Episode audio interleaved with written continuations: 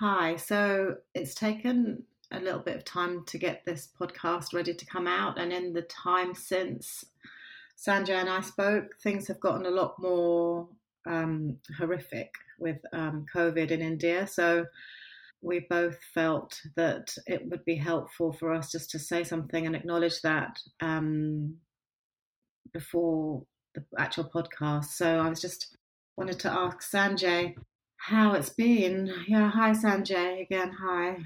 Hi.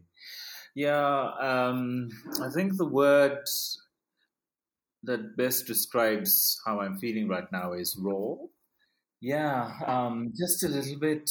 Um, what should I? Yeah, well, um, sensitive. Yeah, I think it's Mm. it's, it's raw and being high, a, a bit um, uh, on guard, on high alert, Mm. highly sensitive, um, afraid even. Uh, because every day we are hearing of people we know, not just ill but dying. Wow. So, uh, and you know, I lost my own very dear aunt last week. Mm. So, still haven't sort, sort of processed that when we get, and we keep Mm. hearing of others. So, even though they haven't been, you know, close family, but um, definitely people we've we've known a long time. Mm, so Uh, sorry. Three on our street, just this Wow. week. Yes, so it's um it's rather too close to home, and so it's a bit yeah, Mm. it's um and it's impacting because we're in lockdown as well. And this is not just uh, it's not our story alone. It's it's it's become a shared reality. Everybody knows somebody who's you know, and so um, there's um, there's a lot of rawness around. I'm noticing, and even in, within like we've just had. Uh, I mean, we were on a WhatsApp group, a few of our friends, and I'm just noticing there also a lot of there's a lot of um, yeah, we're all highly sensitive at the minute to. Mm.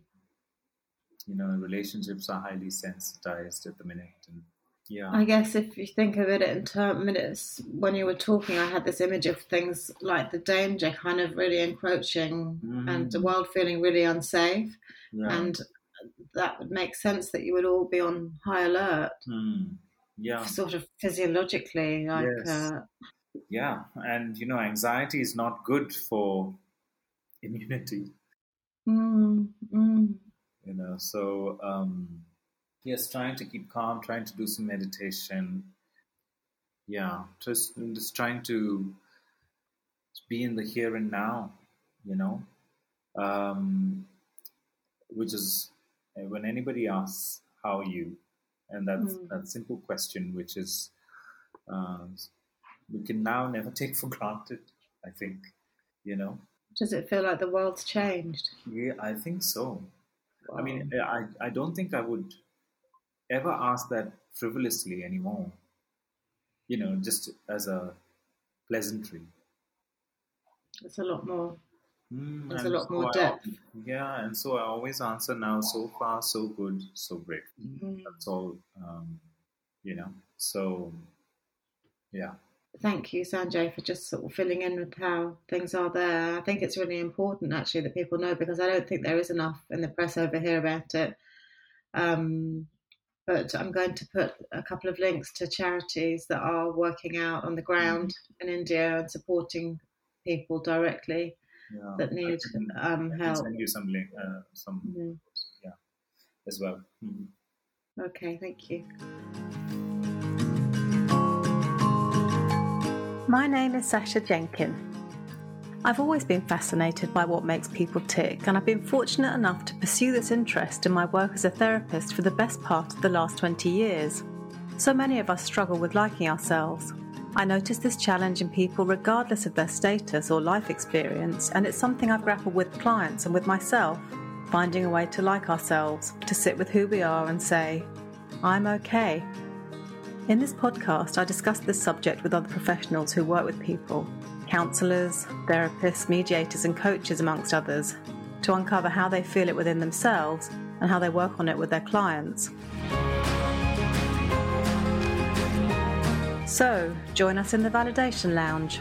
discover the diverse ideas and ways of working in the self help field, get to learn more about human beings, and you might even learn to like yourself a little more.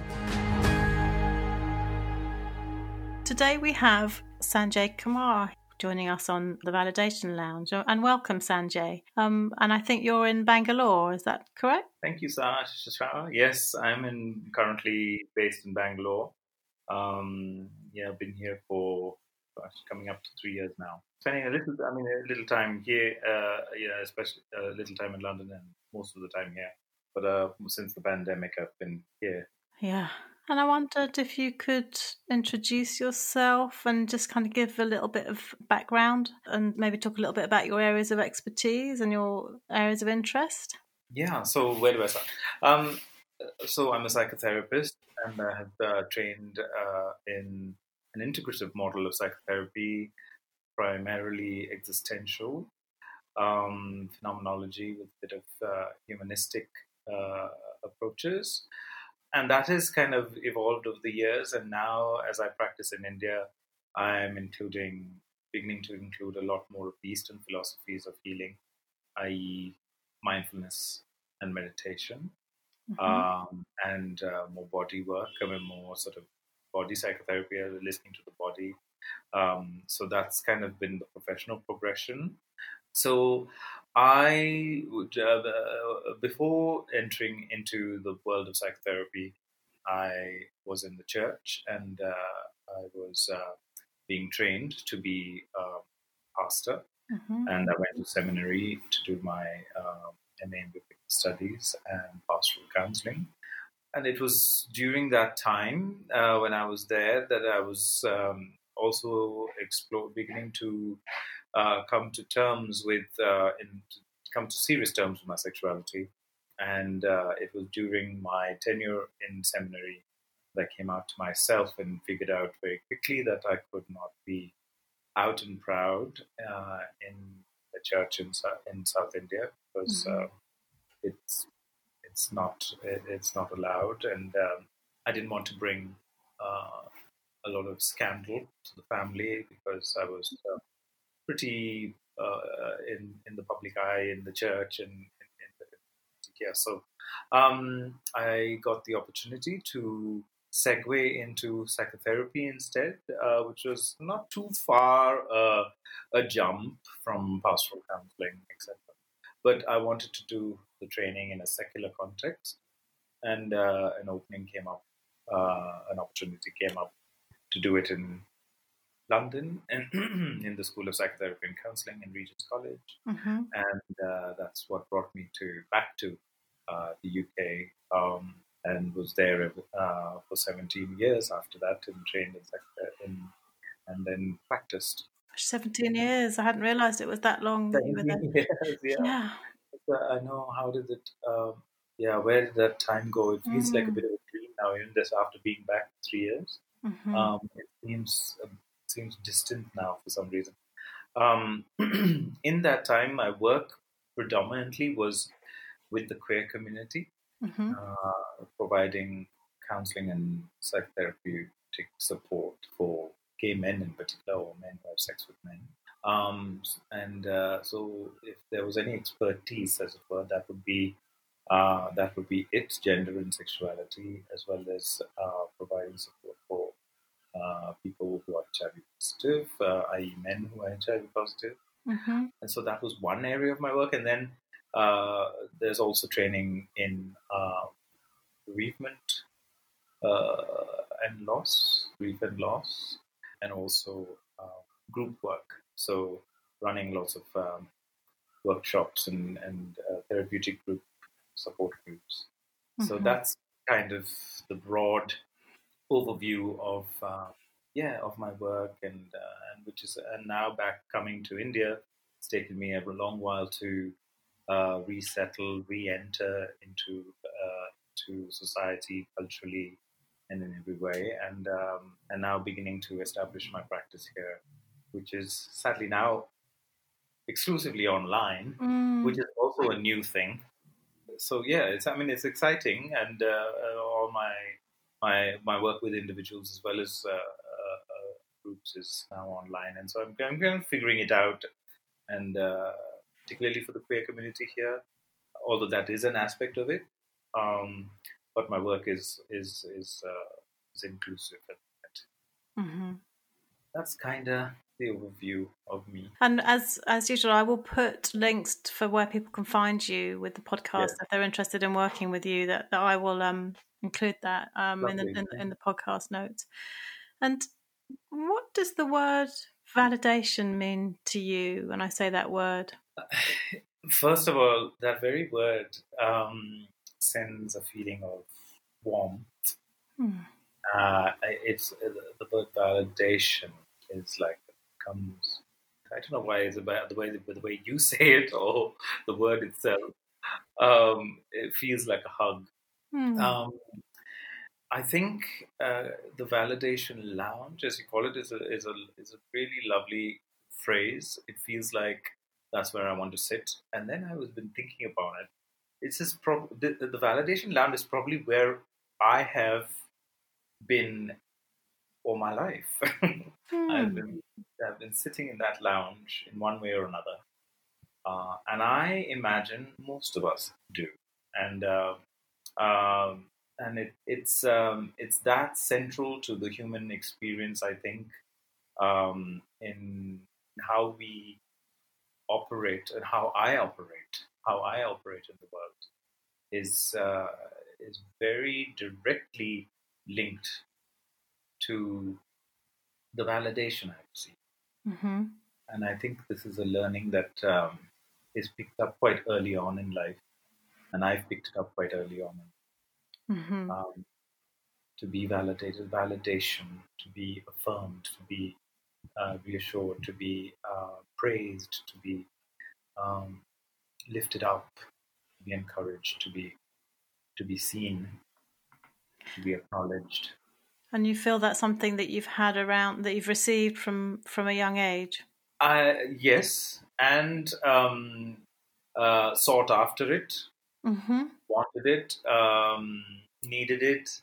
Um, so I've had a relationship with validation. That's what I mean. I've been in Okay. being a validation around all my life. Is that I have, yes, I have been in, have been in relationship with it all my life from the moment I was born. Mm. I do believe that that's the first one of the first things a baby is aware of. I think is um, I agree. is is the uh, adoration uh, of the mother, Mm-hmm. and I think that is one of the uh, very first things that uh, we begin learning uh, how to get more of Mm-hmm. and develop strategies around. Absolutely. You know, Yeah. uh, getting that validate that smile from from the primary caregiver Yeah. and uh, and then all the antiques that uh, that we also learn when it's not available mm. or you know and when we don't get the the result that we uh, are looking for that, Yeah, that smile yeah. that adoration that affirmation that comfort that you know all of that so That feeling, Um, kind of like that sort of warmth, like you said, that feeling like I'm okay, the world's safe, and everything's okay Yeah. inside me Yeah. because I'm getting that affirmation from my, my primary caregiver. Correct. That- And I yeah? think, yes, you're right. It, it is about okayness. And it is about I'm okay. Mm. More, even more so than that, that the world is okay. Even if the world is not okay, I'm okay or I will be okay.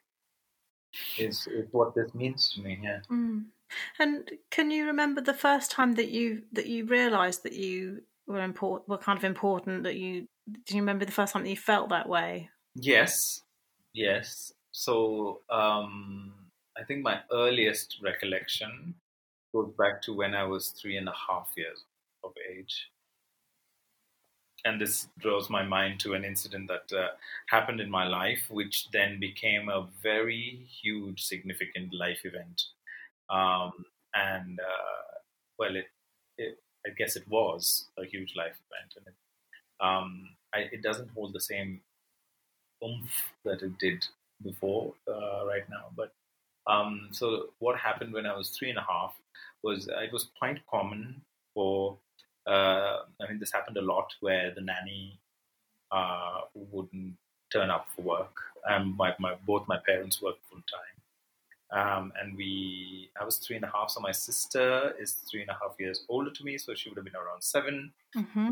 So uh, I would have come back from nursery quite early, and uh, she would have come back from kindergarten, and we uh, were found ourselves at home playing by ourselves. And uh, at that young age, my sister, if the nanny wasn't around, had to be responsible for me, as it were, and Mm, um, and how much how much can a seven year old be, you know? And so absolutely. I uh, and I did. I resented her. I, I suppose uh, looking after me, even at three and a half. I remember this Mhm. and trying to run away and do things on my own. And one thing we were not allowed to do is go upstairs to the terrace um, and um and play because the terrace had a very low parapet wall, just about two feet high or something. And the other side was uh, a newly laid granite uh, stone rain drain water uh, gutter type thing, about five feet in width.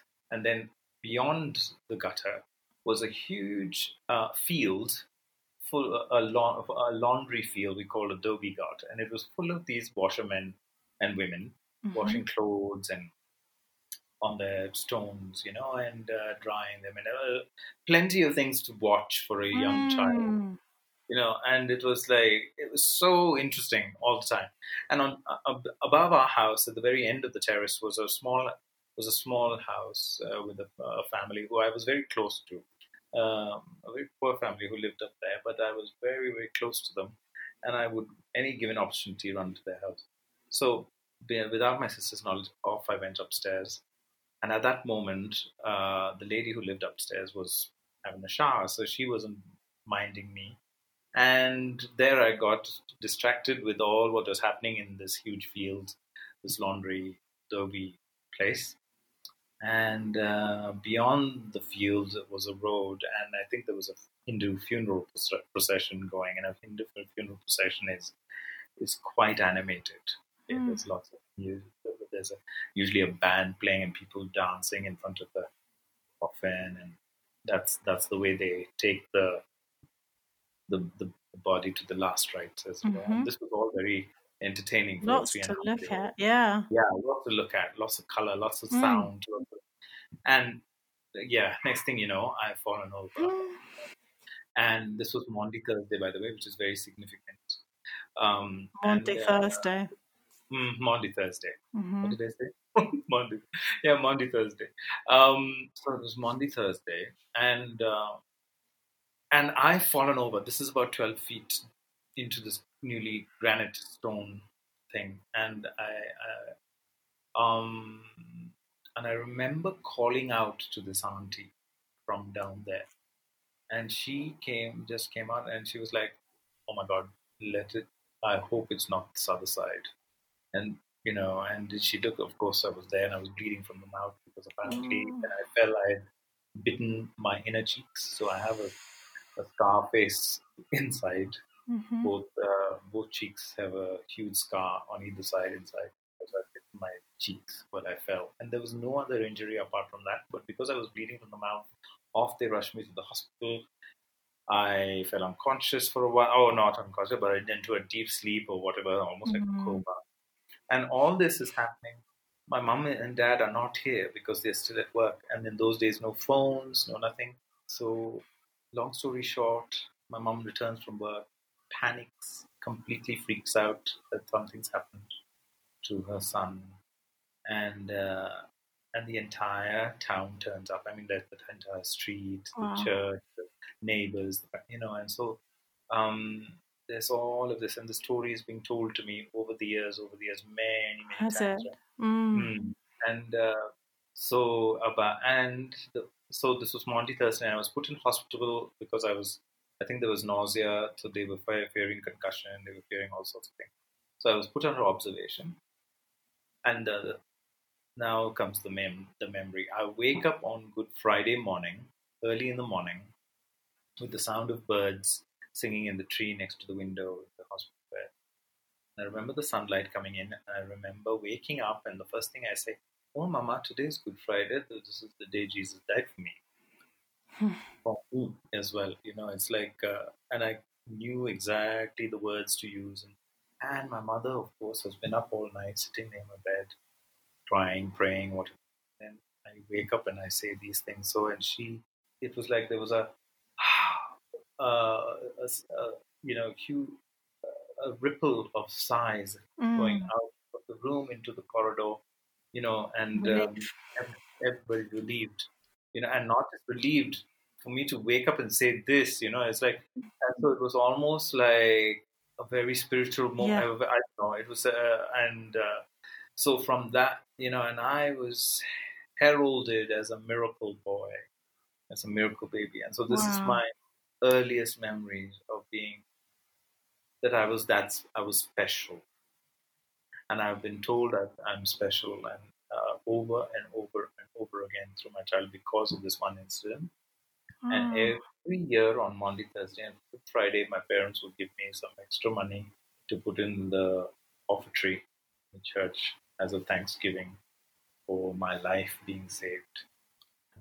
So that, that's a very strong message of validation that uh, was um, embedded and re-embedded and retold. I wonder how that's kind of been part of your kind of life's journey with your own self worth, and where you know if it's if it's if that experience has kind of has how that sort of narrative has has affected how you where you are today or through your life. Mm, good. I mean, yeah, absolutely. Um, this is kind of why I fell apart when I realized I was gay and I was coming out and realized that I wasn't this special. I mean, I, uh, there was I wasn't that special after all. There was something not. There was something amiss. There was something You're human. strongly, yeah, strongly uh, amiss. Uh, so, um, and this fear of falling from this pedestal that was, you know, I was, uh, my sister would say, "Oh, mommy's blue-eyed boy," and uh, she would, you know, so, and I, and I was the blue-eyed boy of not just my mother, of the community, and uh, and I, from a very early age, learned how to be the good boy in order to get that Yeah. uh, and I remember it from coming from all sides, you know. From, Gosh, it just feels like what a huge thing to live up to. What a huge, res- Right. almost like a responsibility. God has saved you for a purpose. You're special. God has saved you for a purpose. Now, this is that's the thing that has been banded upon over and over and over again. And then when I Mm. left the church uh, and went into secular psychotherapy, this was a huge thing, Mm. you know, huge thing for my mother particularly, uh, because she was there and she was, you know, and I was quite a sickly child. Uh, I don't know if it was they didn't know whether this fall had anything to do with it, but every year I would end up in hospital to and uh, throwing up, throwing up, throwing up, throwing up, and losing so much water and yeah, nutrients, almost dying and coming back to life. And so there was a there was the so it wasn't just this; it was two, three times. I think I remember this happening where I was in you know admitted in hospital and near death, and then Kind of born again. Yes, Yeah. And I wonder if, sorry, I, I was just thinking one of the things that we talk about, that I ask about, and I think about a lot is shame. And Mm. I, I, I wonder if that maybe evoked some shame in you around not being this Yeah. um, So- miracle boy. That how on earth could you be a gay man and be this um, kind of icon that you'd been that had been that you were that were- you were seen to be in your your family, maybe in your community's eyes. Yes, and it's it's kind of still talked about today. You know, uh, there was a there was. I remember while I was in seminary, fasting and praying, praying the gay away. You know, trying to Sanjay. um, really, really, really, you know, crying and yeah, I remember in the uh, seminary building was a beautiful, beautiful place uh, uh, architecturally, and there was this dome on top of the on top of the building, and it, it was a a prayer room that you could go and you know it was always bright and during the day you know I remember spending an entire day almost there in fa- uh, fasting and praying. Mm. Oh, how am I going to? How you know? So of not just shame, fear as well. Mm. You know, uh, fear, uh, and now when I think back on it, it was the fear of falling from grace. You know, falling from this validation, falling from this. Yes. You know, and uh, how am I going to? I didn't know how I was going to cope. Uh, um, part of the reason of going halfway around the world in psychotherapy was kind of like a um, a gateway, uh, you know, because I could not bear to see the disappointment in my mother's eyes because the three and a Mhm. half year old saw something in his mother's eyes that Yes. you know he vividly remembers Yeah. Yeah. and uh, wants to and cherished and uh, held on to and could not bear mm, not having. And and that's kind of reminding me of what we started off by saying that you know if we learn to feel our self worth through our primary caregivers, Mm, perhaps what can be attached to that are their expectations of us. yes, Maybe. yes, yes, and and then when you add the spiritual element to it, then then it become then it's not just primary caregivers; it becomes God as well. Yes. Oh my gosh. You know, so Just God, you know, that little old yeah. person. so it's not good enough. I mean, and then the primary caregivers become equated with God. So if I'm displeasing my parents, then I'm displeasing God. Mm. Oh, And of course, you know, and so, and then being gay was against all of that, right? Um, and so, um, yeah, it, um, and in this whole process, the validation, the teaching, which I think the church is really, really, uh, uh, is to blame. I think is where they don't the the teaching is not so much about you are see Jesus did it differently. He said, he said you are the light of the world Mm. to his disciples who he had just met, and these are uneducated, uncouth fishermen. And And- Yeah, and as you said that, I felt like you said at the beginning, you know, that word of that, like, oh, that felt really so lovely and and validating to hear that. yeah, I mean, can you imagine? Ab- fishermen, nobody would nobody would associate with fishermen because smelly, whatever, you know. Yeah, yeah, um, and uh, uh, and in a classes society, you know, um, you know, uh, segregation. I mean, there's so much, you know, uh, social segregation, right? And and so, but he l- looks at the lowest of the low and says, "You are the light of the world." How damn validating is that? Mm. No, the church is teaching is you have nothing good about you. You need God to, you know. So don't displease God because you are you you are valuable because of God. There's nothing Mhm. of value within you, right? So and then then if you fall short of that validation from God, then who are you? You know, so you're nothing. You know, it's like and so Mm. that was what was crushing. And rather than the teaching that you are made in the image of God, you are beautiful as you are, you know, you're full of all the potential of, you know, you are the light and salt of the earth. You know, it's like that's not the teaching, right? So, uh, so kind of that's what I fell apart because the the foundation isn't that oh you're wonderful and and also the teaching was you are wonderful, you are good because you have been saved, Mm. right? So, um, yes, it sounds like that from what you were saying that the um, what Jesus, the message that Jesus had was actually really the word that I'm thinking is there's a lot of humility and um, empathy, but the perhaps religion has has kind of changed that and made it something else. Is that, is that right? Yeah. Mm. Yes. Mm. Um, and um, so I think um, this is where then the self validation had to be, uh, for me, had to be learned a different way. Mm. Uh, when I left, I, uh, you know, I didn't leave my faith, but I left the church, as it were. Mm. Uh, and so I had to do, I had to unlearn a lot of these messages, right? And um, and then while making the gay okay, you know, and uh, so and uh, but um, because but by then, of course, the the looking for validation from without, from externally, be it, be it my parents or God or the the church or the community. Uh, so these were the things that these were the places where I sought the validation, not from myself. I wasn't taught. I, I didn't learn rather Mm. uh, to look for it from within. Yes, yeah, that you were looking Uh, from it from external, external Yeah. from the people Yeah. around you, from the people that you had relationships with, and the people Mm. and, the, and your relationship with your religion, rather than from within. Yeah.